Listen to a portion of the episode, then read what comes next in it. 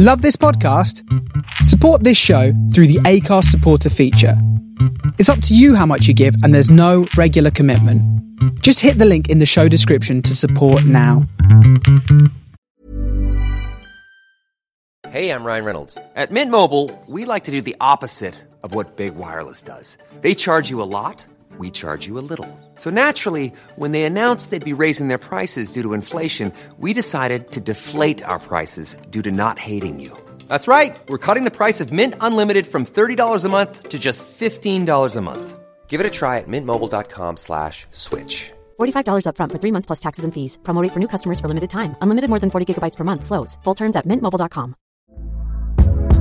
Hey there, it's Michelle Norris. I'm host of a podcast called Your Mama's Kitchen. When I travel, I'm usually looking for a way to find a taste of home when I'm not at home. And one of the things I love to do when I am at home is entertain. And Airbnb allows me to do that. When I was in California recently, I rented a house that had a great kitchen. And when we were sitting around the table, we we're all thinking, we're in someone else's house. Someone could be in all of our homes as well. If you have a home, but you're not always at home, you have an Airbnb. Your home might be worth more than you think. Find out how much at airbnb.com/slash host.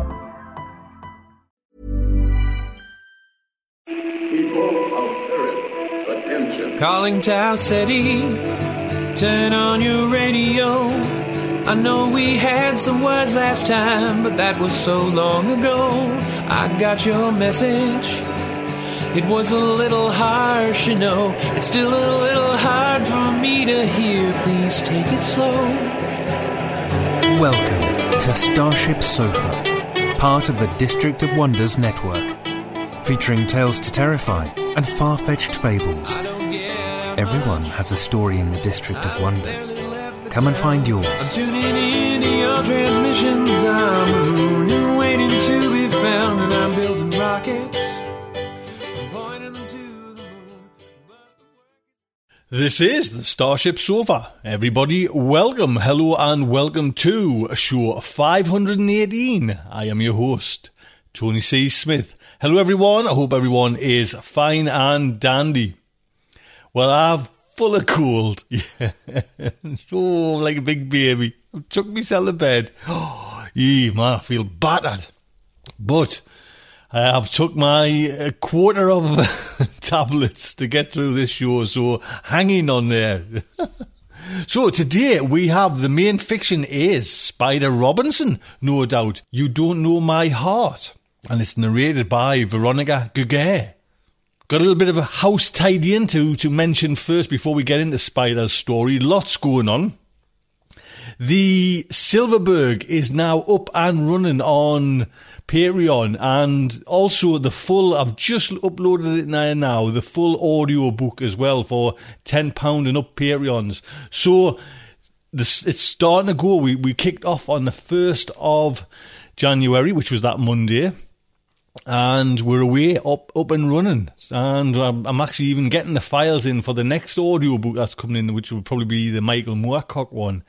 So if you want to pop, you know, support her, that would be fantastic. Five dollars a month gets you the serial, and we've got Mark, who's the host there, and it's just fabulous to be quite honest. Or if you want to kind of just grab it all now and you can't wait till next week, you're on the ten dollar and up over.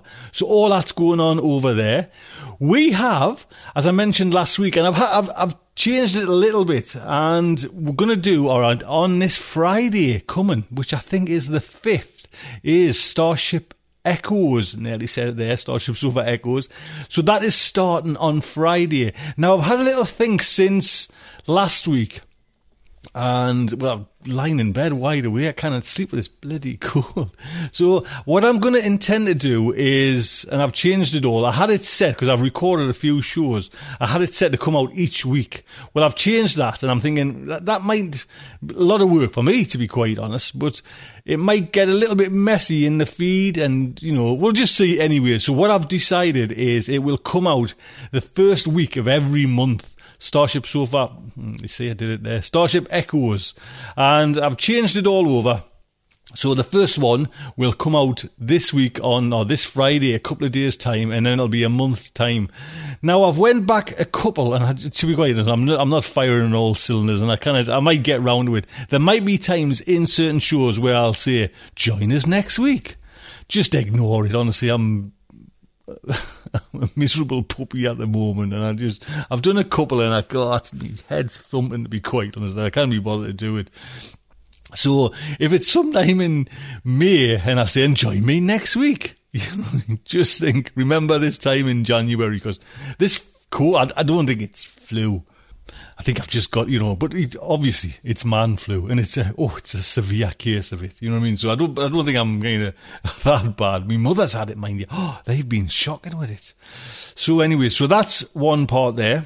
Today is Wednesday. Tomorrow, which will be the fourth. If you are on Patreon or want to just pop over, even start off as a dollar, you can listen to, if you wanted to, Amy H. Sturgis live. I'm going to interview Amy tomorrow. I'm having a little test with her today and we're going to get together. It's in Discord and you can you can do voice and text and everything like that as well. So if you are on Patreon and you want to kind of ask her a question, write it down and we'll read it out, or pop into the live chat and you'll be able to hear it, and then I can kind of click it open and you can have a little chat with Amy and ask her some questions. So Amy, eh, you see, Amy's a hundred.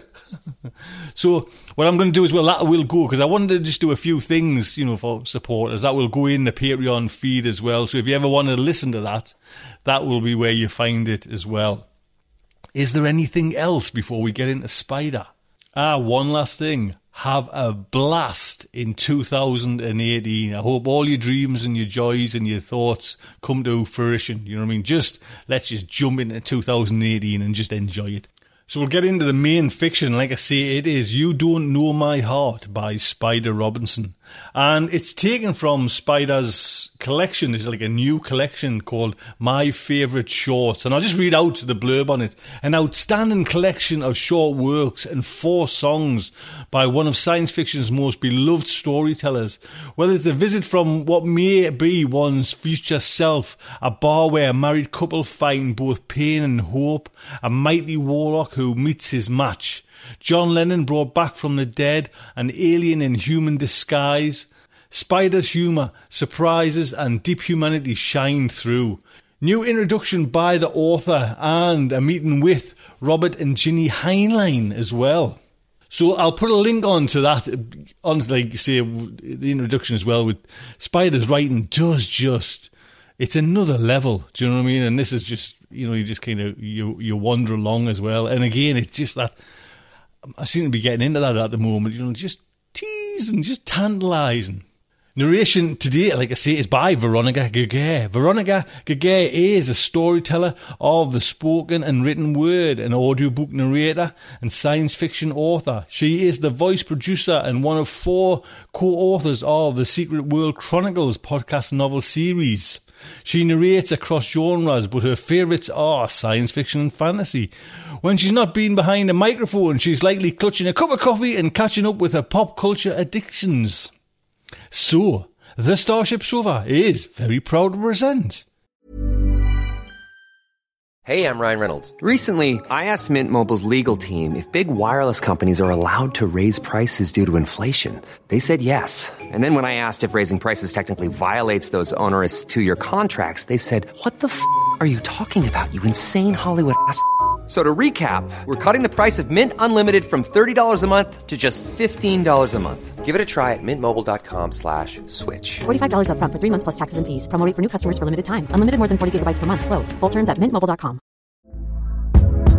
Hey there, it's Michelle Norris. I'm host of a podcast called Your Mama's Kitchen. When I travel, I'm usually looking for a way to find a taste of home when I'm not at home. And one of the things I love to do when I am at home is entertain. And Airbnb allows me to do that. When I was in California recently, I rented a house that had a great kitchen. And when we were sitting around the table, we're all thinking, we're in someone else's house. Someone could be in all of our homes as well. If you have a home, but you're not always at home, you have an Airbnb. Your home might be worth more than you think. Find out how much at airbnb.com/slash host. Planning for your next trip? Elevate your travel style with Quince. Quince has all the jet setting essentials you'll want for your next getaway, like European linen, premium luggage options, buttery soft Italian leather bags, and so much more. And is all priced at 50 to 80% less than similar brands. Plus, Quince only works with factories that use safe and ethical manufacturing practices. Pack your bags with high-quality essentials you'll be wearing for vacations to come with Quince. Go to quince.com slash pack for free shipping and 365-day returns. You Don't Know My Heart. Written by Spider Robinson. I was on stage at Slim's, halfway through my last set, when I saw the two hitters come in. It wasn't hard to spot them, even in the poor light. They were both way too straight for Slim's elite cafe. They were pretending to be a leather couple, even holding hands. But I didn't buy it, and doubted many others would. No gunfighter mustaches, no visible piercings, no jewelry. The leather was brand new. The tats were fake, and the stubble on their skulls and faces was two days old, tops. Either of them alone might have been exploring the darker corners of his sexuality on vacation, a Key West cliche. Together, though, the only use they'd have for a queer was as a punching bag. They were not at all uneasy in a place where their kind was doubly outnumbered. About two dykes like me to every fag, a normal night so I assumed they were armed. I didn't panic. I know a way to get from the stage of Slims to elsewhere faster than most people can react, and since I've never had to use it, I'm pretty sure it will work. I kept playing without missing a beat. Okay, I fluffed a guitar fill, but it wasn't a train wreck. An old Janis Ian song. She goes over well at Slim's, and I can sing in her key. All the broken promises, all the shattered dreams, all this aching loneliness will finally be set free. I have waited for so long to remember what it's like to feel somebody's arms around my life. After a minute or so, my adrenaline level dropped back to about performance normal.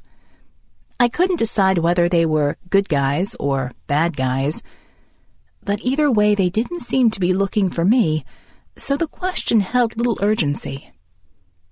It was hard to tell who they were after. The whole room was basically a big, poorly lit box of suspicious characters, flight risks, and hopeful victims disasters looking for the spot marked X. Or, of course, I could be mistaken. The pair could be off duty, their real assignment elsewhere. Or, just possibly, they might be two men in their early thirties who'd suddenly realized they were leather boys and by great fortune had met out on the street five minutes ago. They had been chatting quietly together since they'd come in ignoring those around them, and, far more unforgivably, my music. But when I finished the song, the applause caused one of them, the uglier of the two, to glance up at the stage and see me. One look was all he felt he needed.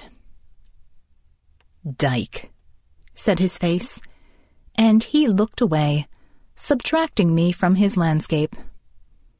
No, they weren't novice leather boys, or even postulants.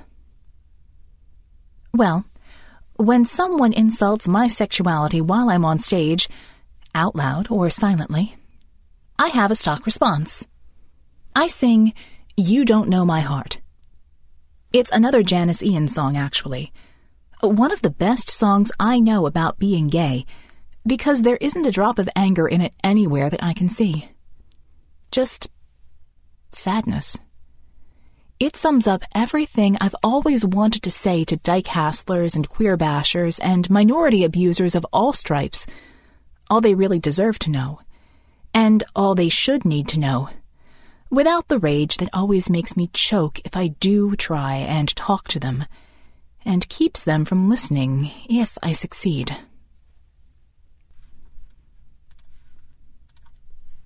We learn to stand in the shadows, watch the way the wind blows, thinking no one knows.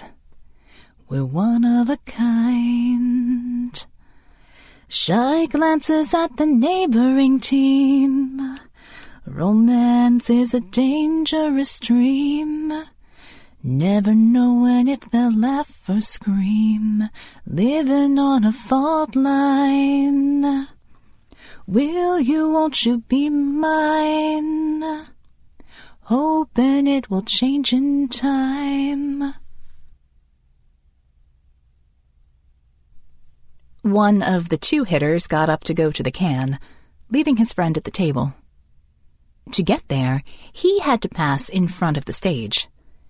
I caught his eye and pointedly aimed the chorus of the song at him as he approached, not quite pointing to him and singing straight at him, but almost. And if people say we chose this way to set ourselves apart, I say you don't know my heart. You don't know my heart. He got the message, as much of it as would penetrate, grimaced at me, and glanced away. You don't know my heart. You don't know my heart. It was when he glanced away that he suddenly acquired his target. I saw his face change, followed his gaze, and realized they were after Dora something or other. It seemed ridiculous. Who sends a pair of pros after a drag queen? There are people in Key West who were born in Key West, but statistically you're unlikely to meet one unless you make an effort. It's a place most people pass through, and others end up. The lucky ones take a moment to recover, then regroup, make a plan, and go somewhere else. Others sit for a long or a short time on the bottom, half concealed in the ooze, until one vagrant current or another stirs them up and carries them back north into the stream of life and some sink into the mud for keeps and begin growing barnacles and coral deposits of their own. Key West is Endsville. There's just no further to run. You have to stop, steal a boat, or start swimming. You might think a town full of losers, runaways, fugitives, and failures would have a high crime rate, but in fact there's almost none. Everyone seems to want to keep their heads down and chill. In many cases, an over-gaudy lifestyle was why they had to leave America and come here in the first place. There is zero organized crime, except for municipal government. Oh, I'm sure all the big chain hotels have their liquor, linen, and garbage needs dealt with by the right firms out of Miami. Beyond that, there simply isn't anything on the rock to interest the mob. It's a beehive of small time tourist hustles, hard to keep track of and beneath their dignity to tax. Circuit hookers can't compete with the constantly changing parade of semi pros, beginners, stupefied co-eds, and reckless secretaries on vacation. Consequently, the gangsters have always treated the place as a neutral zone. No family claims it, and if you see somebody with bodyguards, you know he must be a civilian. In a town full of illegal immigrants and bail jumpers, KWPD has fired more cops than it has shots. It's a wonderful place to hide. That's why most of us are there. Including, apparently, Dora What's Her Name. What I wanted to do was catch Dora's eye, hold it long enough to engage his attention, then gesture with my eyes and eyebrows toward the hitters. It would, of course, be good to do this without letting the hitters catch me at it. Now was the time, then, with one of them in the can. But the remaining one happened to be the last folk music fan left outside Key West, and was watching me perform.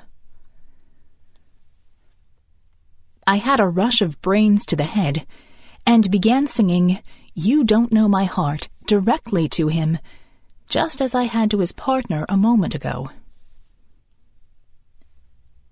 Tried to fit, I tried to blend. We learn young to pretend. Cause if they knew the world would end, frightened of my family. Where is everyone like me? When will I be free? Sure enough, the penny dropped. He started hearing the words. He too grimaced in disgust. A tragic waste of pussy. And looked away. Moments later, I had eye contact with Dora. We didn't know each other very well, and had never shared so much as a conversation. We played in different leagues, so he wasted several long seconds being surprised and puzzled. Fortunately, disgust outlasts confusion. By the time hitter number two got over being grossed out and looked back my way, Dora was discreetly clocking the guy out of the corner of his eye. Unless specifically asked otherwise, I usually refer to drag queens as she. I like to think it's more from politeness than political correctness. But every so often, you meet one like Dora, who's so hopeless at it that he is the only pronoun you can bring yourself to use. I'd never quite been able to pin down what it was he got wrong. He didn't have broad shoulders, muscular arms, thick wrists, deep voice, heavy beard, or prominent Adam's apple. He didn't totter on heels or sit with his legs open. His face was kind of cute, in the right light, and he didn't overdo the makeup or the camp more than a drag queen is supposed to. Yet, somehow, the overall effect was of a female impersonator impersonator. Which was fine with me. I have no business criticizing anybody else's act. I sing folk. We moved in different circles, was all. At first, I think Dora thought I was pointing out the leather boy as someone he might want to fan with his false eyelashes, and if so, he must have thought I was nuts. Nearly at once, though, I saw him pick up on the fact that the guy was a phony, one with hard muscles and empty eyes. He glanced my way with one eyebrow raised, nodded his thanks, and went back to discreetly studying his watcher. Hitter number one got back to the table and rejoined his partner just as I was finishing the song. Because I was looking for it, I noticed that beneath his leather pants, his right ankle was thicker on the outside than his left. That's where a right-handed man will hide a gun. So, not hitters, but shooters.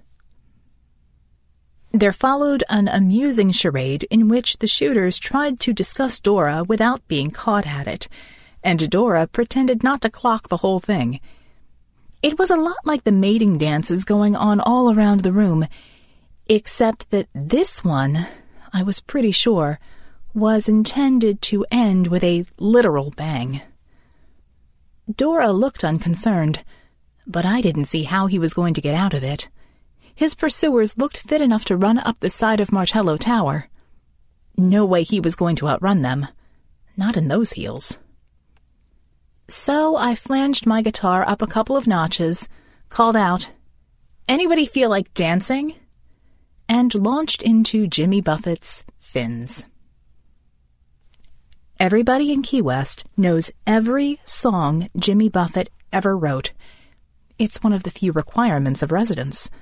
There are at least a dozen guaranteed to make everyone in the joint pause in their seductions long enough to sing along. But Fins is certain to get them on their feet, the way I play it anyway. It's about being hit on in bars. Fins to the left, fins to the right, and you're the only bait in town. So the lyrics tend to strike a certain chord in predator and prey alike and the guitar lick would make a preacher dance the dirty boogie. Halfway into it, there was a roar of recognition and approval, and by the time I started the first verse, half the place was dancing, and the other half was trying to find room to. I lost track of Dora in the crowd at once, but I could make out the two shooters trying to force their way across the room to him. They were better than average at it spreading out just enough to block his escape path as they came. I'd just finished the first verse. As I went into my guitar solo, I stepped away from the mic and began doing a Chuck Berry strut back and forth across the stage. Bingo! An instant line dance organized itself out there on the floor and started to conga back and forth. By the time Frick and Frack managed to work their way through that, Dora was long gone. They'd stood where they'd last seen her, blank faced as mannequins, and each turned in place five times before they gave up. I finished the song, got a big round of applause, and, since I had everyone on their feet, went into a slow dance song, a ballad by Woody Smith called Afterglow. Tending to tension by conscious intent. Declining declension, disdaining descent. Into the dementia, dimension we're sent. We are our content and we are content. The half of the crowd that wasn't doing that well tonight sat down, and the rest went into their clinches. I saw the shooters' eyes meet, saw them both consider and reject the idea of slow dancing together for the sake of their cover. They left together, and I finished my set feeling the warm glow of the Samaritan who has managed to get away with it. I glowed too soon. As I stepped out the back door of Slim's Elite to walk home a little after two, I heard someone nearby drive a nail deep into hardwood with a single blow. I was turning to yank the sticky door shut behind me at the time, so I even saw the nail appear. A shiny circle in the door jamb beside me, where no nail belonged and no nail had been a moment before. By the time my forebrain had worked out that the nail was the ass end of a silenced bullet, I was already back inside the club, running like hell. Ever try and run carrying a guitar case? Fortunately, I gig with one of those indestructible Yamahas. I tossed it case and all behind the bar as I went past, and kept on running. As I burst out the front door onto the deserted, poorly lit street, Dora pulled up in front of me on a moped. I skidded to a halt. The sight was surreal and silly enough to start me wondering if all of this might not be a bad dream I was having. Get on, he said, gesturing urgently. Get on! I stood there, trying to get my breath, and wondering how Dora knew I needed a ride just then. Pat, come on! An angry mosquito parted my hair. Behind me, someone snapped a piece of wood with a sound like a muffled gunshot. No. Just backwards. That had been a muffled gunshot, no louder than a snapping yardstick. That explained why I was in midair, in forward motion, falling toward the back of Dora's moped. If a man had landed there, that hard, he'd have gelded himself. It wasn't much more fun for me, and as I drew breath to yell, Dora peeled out. Fast. Somehow his moped had the power of a real motorcycle, without the thunder. I ended up hanging onto his fake boobs for dear life.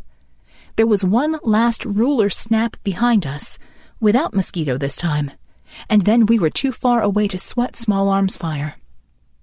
I shifted my grip down to Dora's waist and began to relax slightly. Someone ripped my left earring out, and behind us, someone snapped a two by four. Jesus Christ! I screamed. Rifle fire! Dora began to deke sharply from side to side. Since he did it randomly to surprise the shooter, he kept surprising me too, but I managed to hang on. The sniper must have realized his chance for a headshot was gone, and went for a tire. Thanks to the weaving, he blew the heel off my left shoe instead, and for the next ten or twenty busy seconds, I thought he'd shot me in the foot. I clutched Dora hard enough for a Heimlich, and preposterously he yelled, Hang on! and hung a most unexpected sharp right turn into a narrow driveway. We passed between two sparsely lit houses in a controlled skid. I told myself it was controlled. Heeled so far over to our right that visually it was remarkably like part of the famous scene at the end of 2001 A Space Odyssey. Lights streaking past us above and below.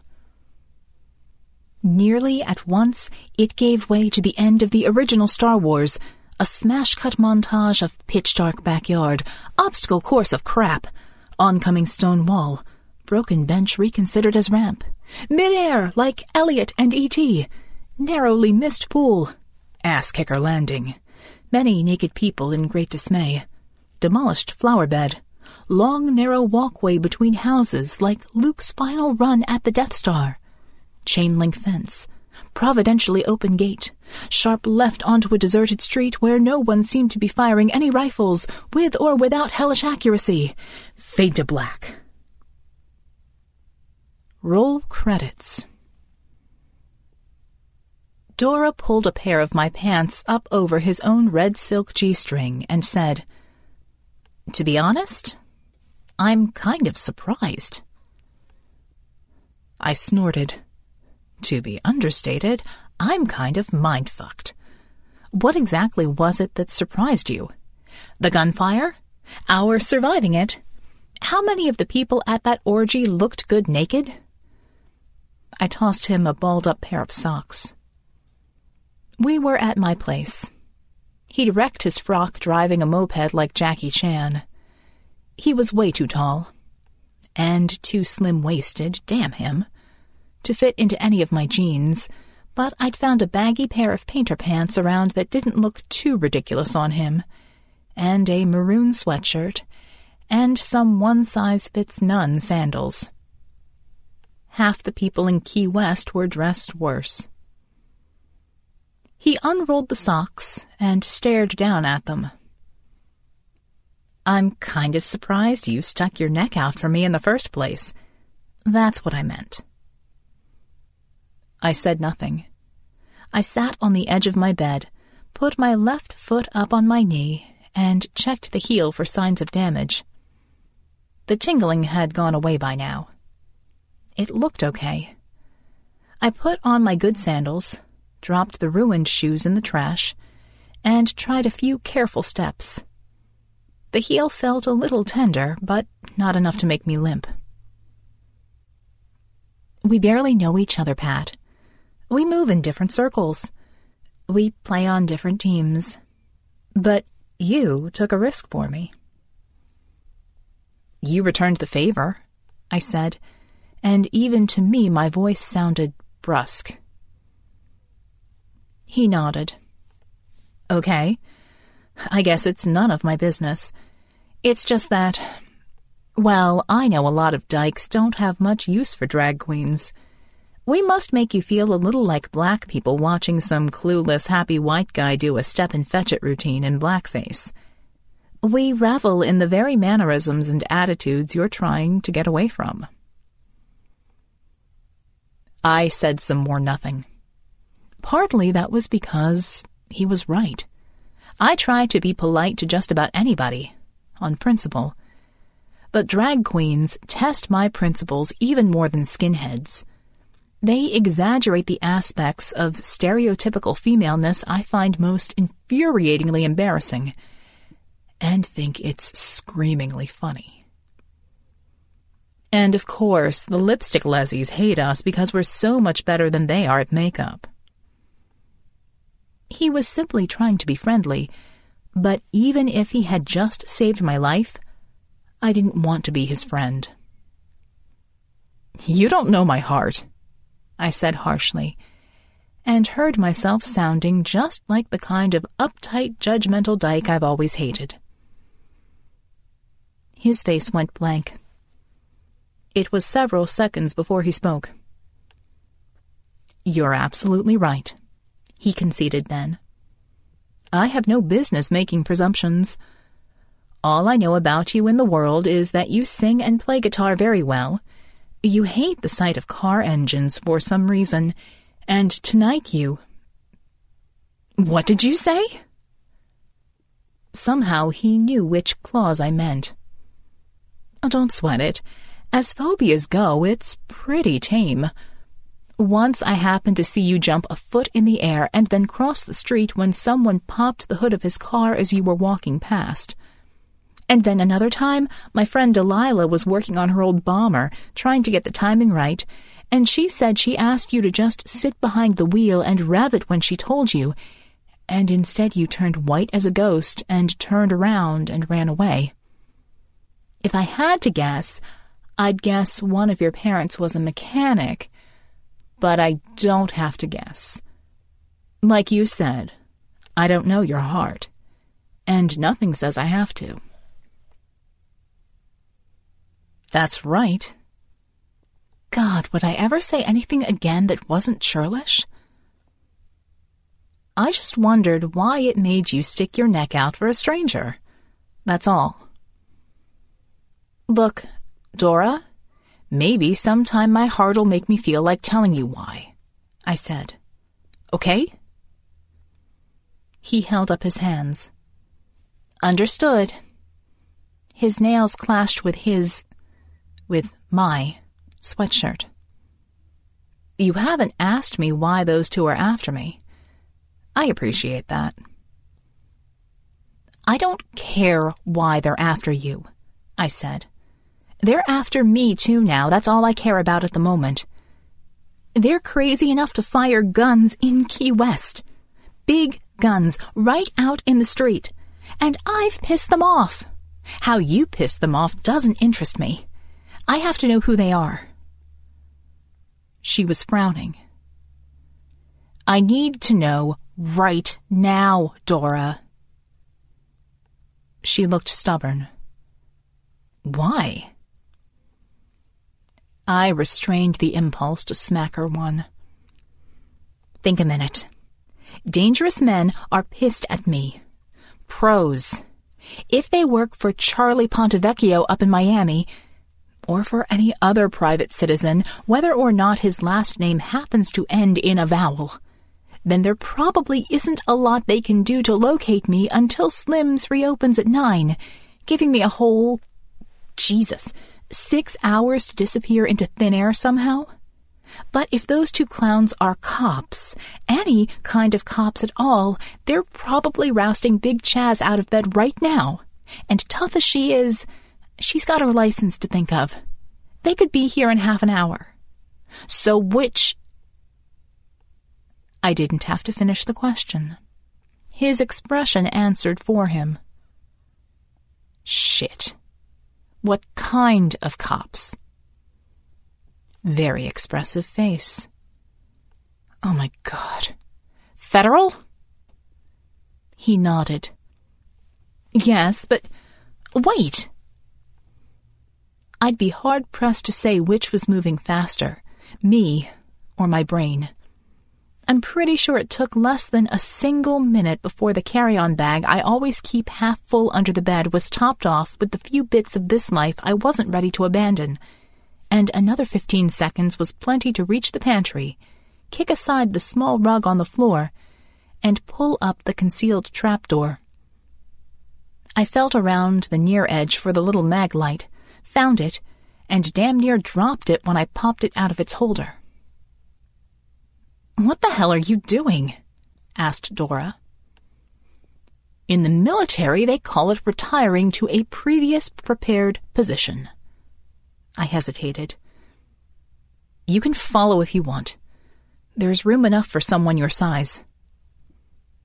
She looked appalled. Under the house? Down there with the roaches and snakes and spiders and. Not on your life, girl. Forget it. I didn't have time to argue.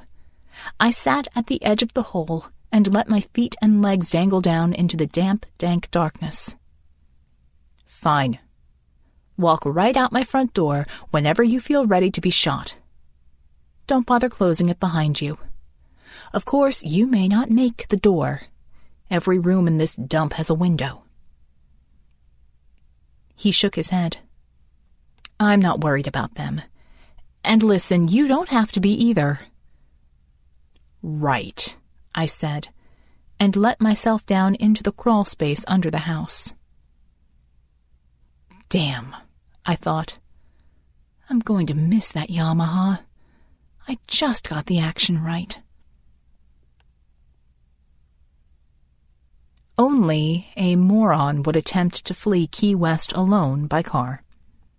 There's exactly one road out of town, and a dozen spots from which it can be conveniently and discreetly monitored with binoculars or long lens camera. Or sniper scope. A clay pigeon would have a much better chance. They move way faster than traffic heading up the Keys. So, my plan was to head for the schooner, an open air, thatched roof blues bar right next to the Land's End Marina. Its only neighbors are boat people, and its clientele aren't all fags and dykes, so it gets to stay open a little later than Slim's Elite. I knew a Rasta pot dealer named Bad Death Johnson who would probably still be there, and would certainly be able to put me on a fast boat to West Elsewhere without troubling the harbor master. But before I'd gotten two blocks, I became aware I was being followed, so clumsily that I knew who it was. I could have outrun him. I sighed, found a dark place, and waited for Dora to catch up. When he did, I started to step out of the shadows and call to him, but I got distracted watching him. His walk was so distinctive that even dressed in gender neutral clothes, wearing sandals, I'd have recognized him by it, even in the poor light.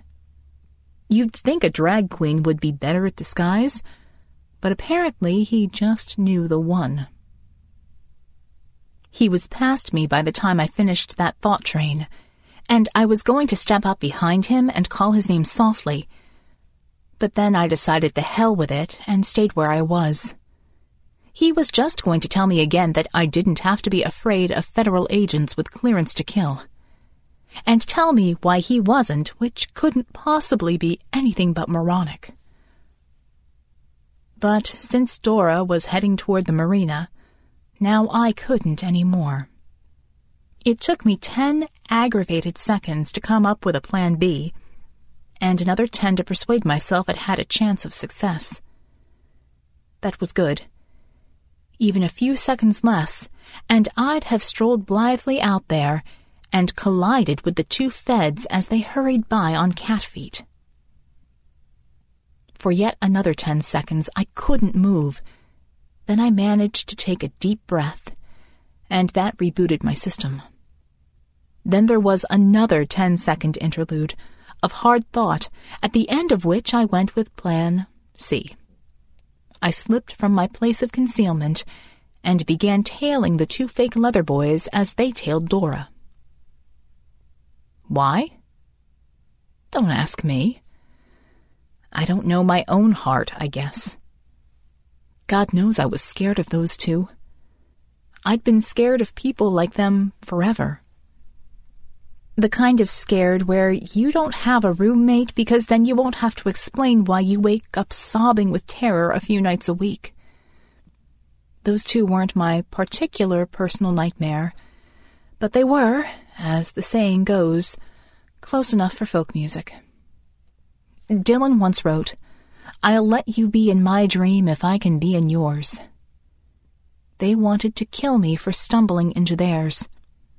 They didn't seem to have their long guns with them this time, but I could make out two lumpy right ankles. Big sticks would have been more than I could cope with. And then there was the question of why they were after Dora. While I'd never been a big fan of the government, I had to concede that it probably did not covertly pop caps on American soil without a pretty good reason. On the other hand, a good reason in their estimation might be something like Dora having recognized some fellow drag queen as a senator. He wasn't swarthy enough or Irish enough to be a terrorist. What would his cause be? Free Tammy Faye Bakker? In between these speculations, I kept doing the math. I'd helped Dora, then Dora had helped me. The books balanced. I owed him nothing. If anything, he owed me for clothes and sandals. I didn't have to do this. After a while, they took the last turn. From there, it was a straight one block shot to the schooner, with almost no cover along the way. If one of them even glanced over his shoulder, he could hardly miss me. So I hung back, waiting to make the turn until they'd had time to at least build up a little more of a lead. Finally, I judged there was enough distance between us that if they did glance back, they might not necessarily recognize me. I was dressed differently than I had been at our last encounter. At the last moment, I had a rush of brains to the head and adjusted my walk to be almost as exaggeratedly feminine as Dora's. They'd never suspect it was me.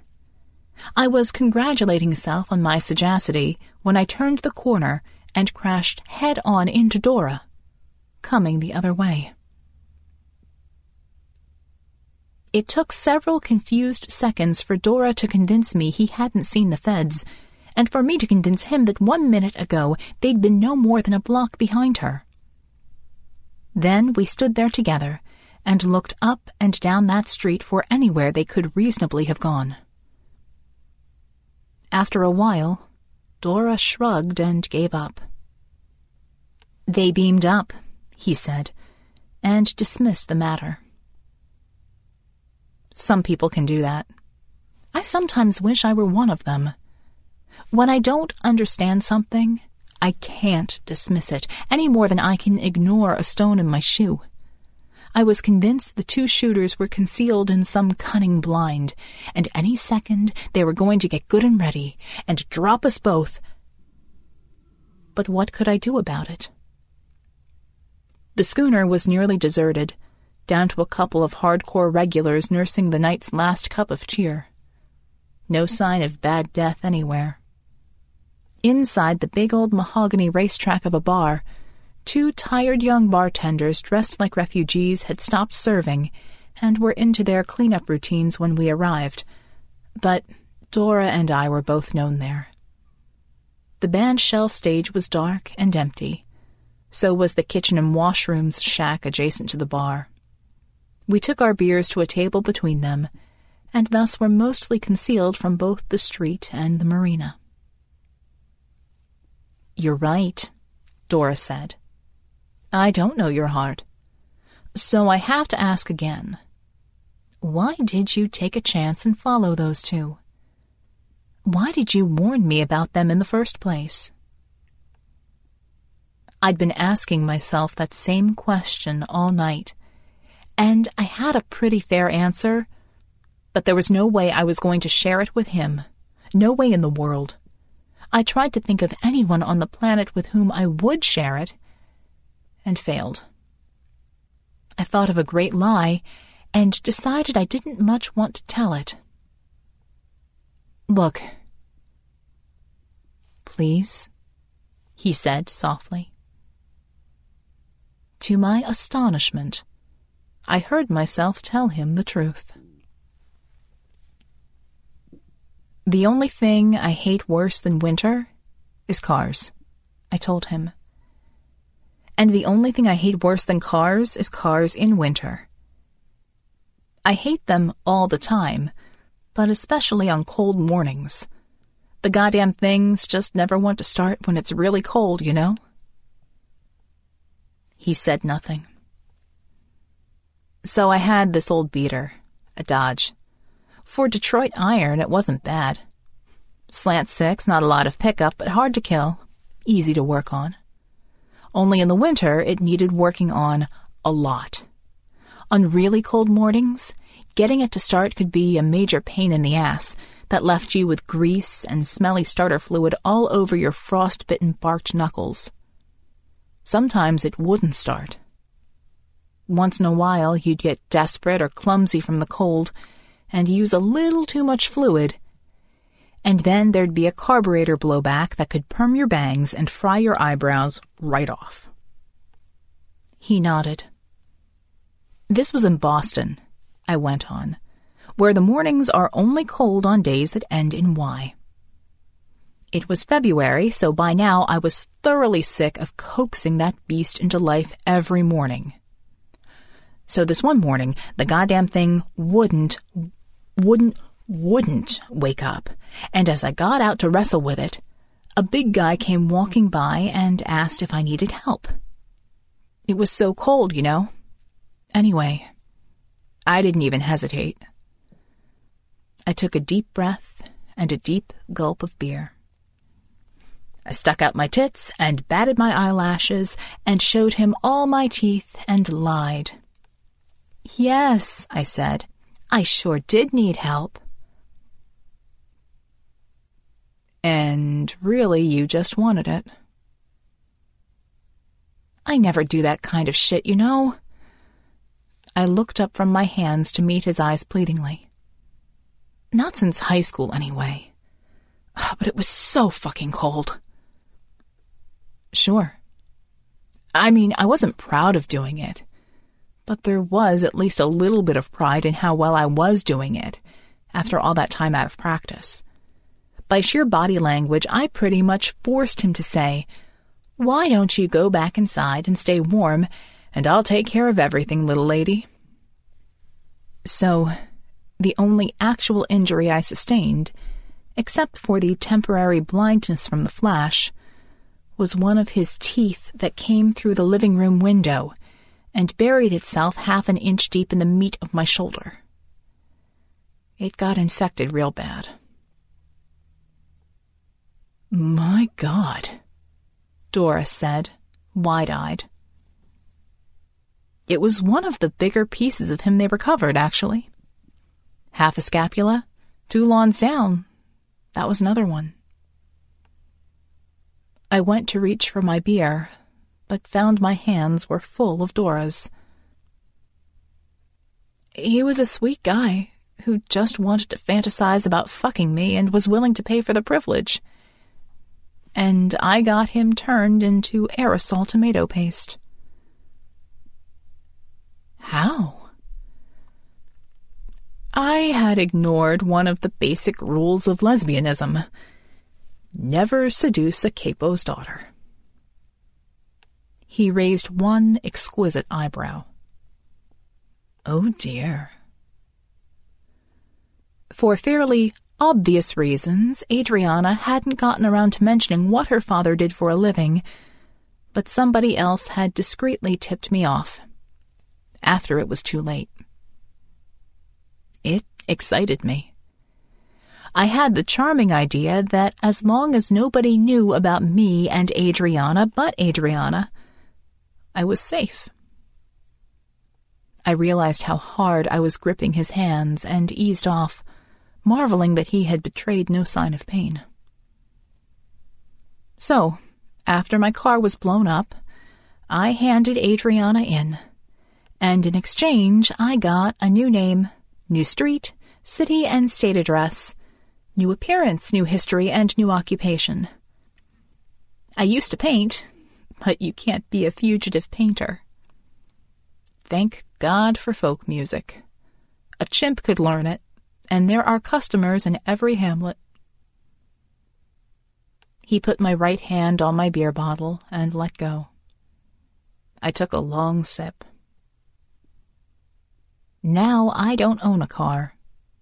And I live in a place where nobody but tourists and fools own a car, and the bicycle is king.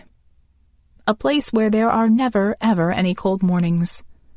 A place with no local mob, so cheesy and sleazy no self-respecting made guy would bring his Gumar here on vacation. Endsville.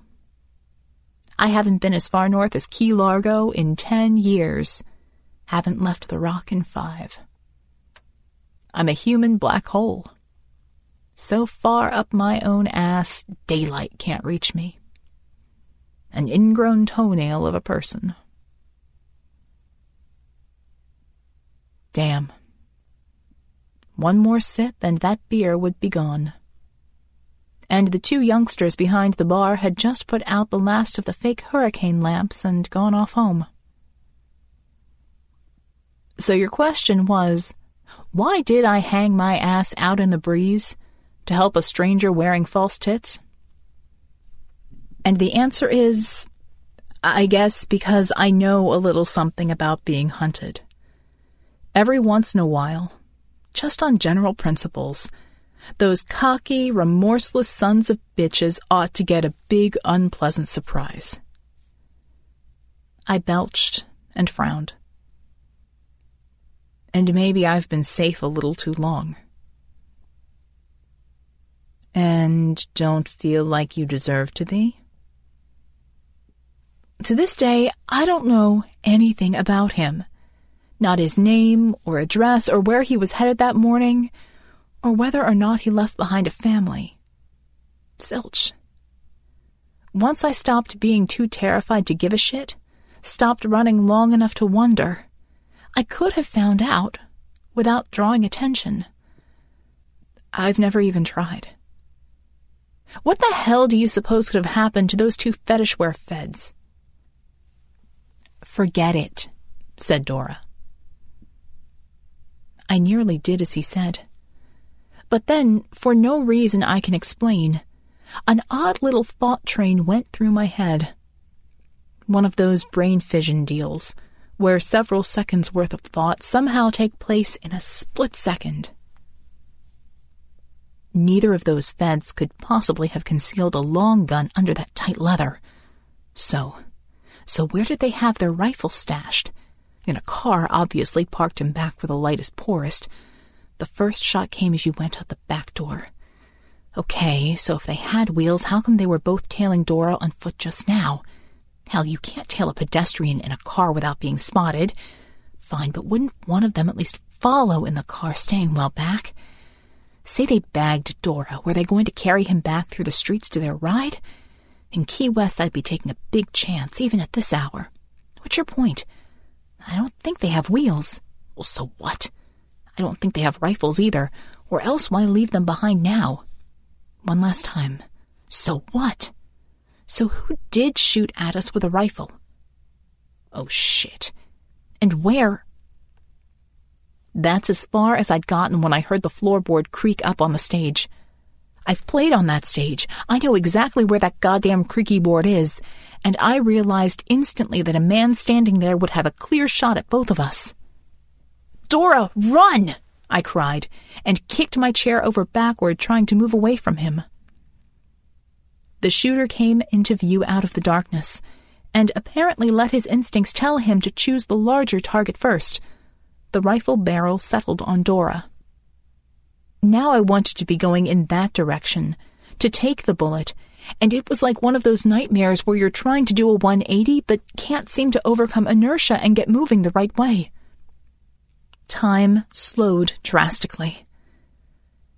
The shooter was definitely not one of the feds, way shorter than either, with hair longer than Dora's wig. A gentle breeze brought scents of lime and coral. Somewhere far above there was a small plane. Like a million gunshot victims before him, Dora flung his hand up in front of his face in a useless, instinctive attempt to catch the bullet A distant dog barked. The shooter fired. Sound no louder than a nail gun. Dora caught the bullet. Don't do that again, he said to the shooter.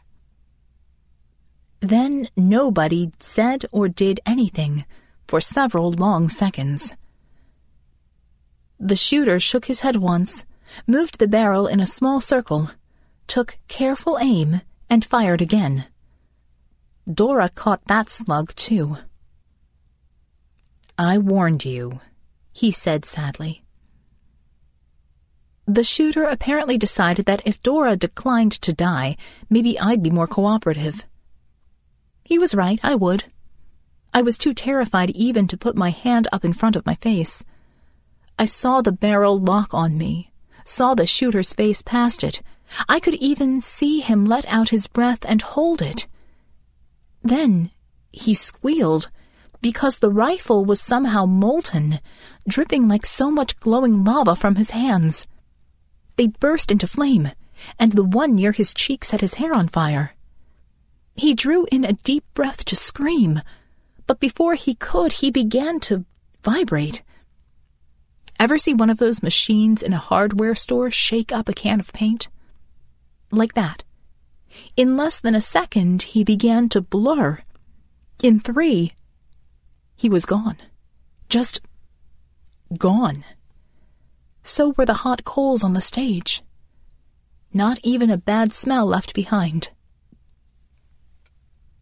Myself and I conferred and decided that this would be a good time for me to fall down. To help, I became unconscious. When I opened my eyes, I was at Mallory Square, sitting up against a trash can, staring out across a few hundred yards of dark, slow water at Tank Island. I have absolutely no idea how I got there, or why. The breeze was from the south, salty and sultry. Clouds hid the moon. I called my equivalent of the AAA a couple of years ago. Dora said softly from behind me and to my right.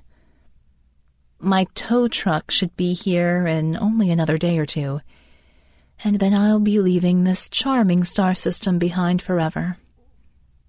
So I feel kind of bad about the two FBI agents. Hunting me was just their job. And from your point of view, hunting me is the sensible thing to do. Somehow I was past being astonished. I'd worked it out while I was unconscious, watched all the inexplicable little pieces assemble themselves into an inescapable pattern, and accepted it. I've never had much success identifying with any kind of hunter at all, I said. And you need to identify with someone before you can empathize with them? Well, yeah, at least a little, I said defensively. I mean, I can identify with you. And for all I know, you're not even carbon based. Hell, you're my imaginary role model. The stranger in a strange land. Brilliant being a drag queen, by the way. If anybody spots a flaw in your disguise, it just makes them condescending. You should do what I'm doing. What do you mean? Pretend to be human? Go femme? Kill hitmen? Catch. Go home. Now I was astonished. I sat up and swiveled to face him. What the hell are you talking about? You know I. He sat cross legged, staring up at the night sky, at the stars. Okay, maybe not home, but get out of Key West. I looked away. Dora, I can't. Listen to me, he said. Pat, will you listen? I'll listen. I've been in America a lot more recently than you have. a lot of things have changed the last 10 or 15 years. Nothing really important. Cars have changed since you lived there. They all start on cold mornings now. Bullshit. I swear it's true. Nobody recognizes anything under the hood anymore. But nobody cares because they don't need to. I searched his face. Are you serious? Nobody carries jumper cables anymore. And the capo is not going to send a second mechanic after you. Not after this one just vanishes without a trace. Not for a purely personal beef. You can go home any time you want to, Pat. Away from here, anyway. My head was spinning. The concept of being able to be once again what Larry McMurtry calls a live human being, free on the earth, was way more mind boggling than dodging certain death or meeting a spaceman. My mother was still alive, last I'd heard. Maybe I could find out the name of the man I'd gotten killed. Maybe he'd left family behind. Maybe there was something I could do for them. Suddenly, the universe was nothing but questions. I grabbed one out of the air. I'm throwing your own question back at you, I said. Why did you do this? Why did you kill two men to keep them from blowing your cover? And then, five minutes later, kill another one in front of me and blow your cover? Absurdly, I felt myself getting angry. Why did I wake up just now? Now you've got to walk around your last few days here wondering how badly I want to be on TV. Whatever would you take such a risk for? How the hell can you identify with any human well enough to empathize, much less a dyke? The clouds picked that moment to let the moonlight through. I'd seen him grimace, and I'd seen him grin. This was the first time I'd seen him smile. And it was so beautiful my breath caught in my throat. I've painted it several times without ever really capturing it. You really don't know my heart, he said. It has five chambers, for one thing. Then he was gone, like the Cheshire Cat. I never saw him again. And now, every night after I get my mother to sleep, and climb into my own bed to snuggle under the covers with my dear partner, I pray to God that Dora got home safely, to his own home and loved ones. I empathize. Like the song says, he waited so long to remember what it's like to feel somebody's arms around his life. There you go, don't forget, copyright is Spider. Spider, thank you so much for that. Oh, man, man, man. Ooh, you know what I mean? I don't want to hug you now because I'm full of cold, but by God, I could. Thank you so much. And Veronica. Oh, man, nailed it. Nailed it indeed. So that is today's show. Like I say, I'm, not firing all, so forgive me for that. I'm a little bit kind of down under the weather there, a little bit grumpy, a little bit want some love and attention. So tomorrow, like I say, and it kicks off at nine o'clock New York time to interview Amy. So if you're around there, it's two o'clock UK time, 2 p.m. If you're around and you're on Discord, pop in and uh, it goes without saying, join up. You know what I mean? Join up and, and have a listen and ask Amy a question. She's been doing this as, as long as me. you know what I mean? So uh, there you go. And I kind of want to just dig into Amy's life as well. You know what I mean? Just to find out a little bit more about Amy. So, and look out for Starship Echoes coming Friday, and then every beginning of every month after that as well. And apologies if it, you know, and next week. So, that's it. I'm trying to think. I just want my head's thumping here. Until next week, just let's say good night from me. This presentation has been brought to you by the District of Wonders Network, dedicated to podcasting the finest genre fiction. You can learn more about the District of Wonders and their many literary productions at their website, www.districtofwonders.com. Thank you for listening.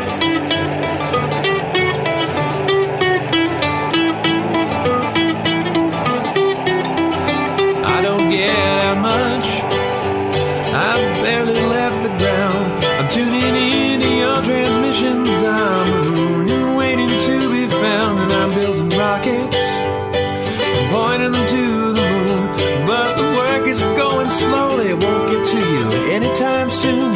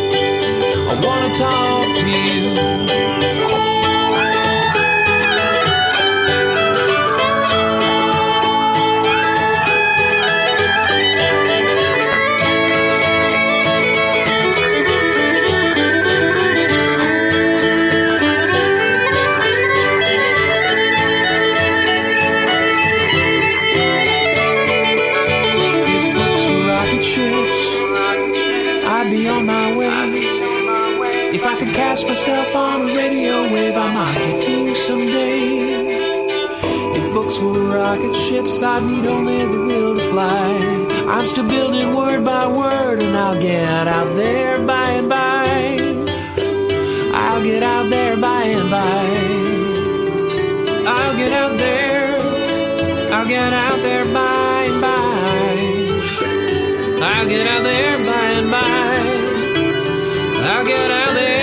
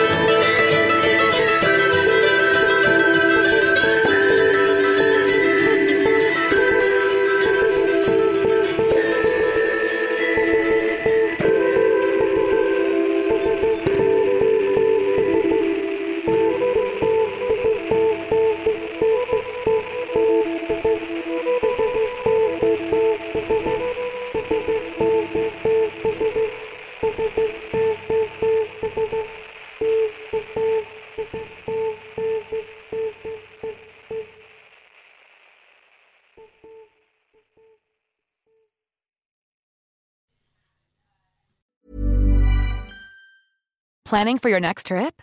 Elevate your travel style with Quince. Quince has all the jet setting essentials you'll want for your next getaway, like European linen, premium luggage options, buttery soft Italian leather bags, and so much more. And is all priced at 50 to 80% less than similar brands. Plus, Quince only works with factories that use safe and ethical manufacturing practices.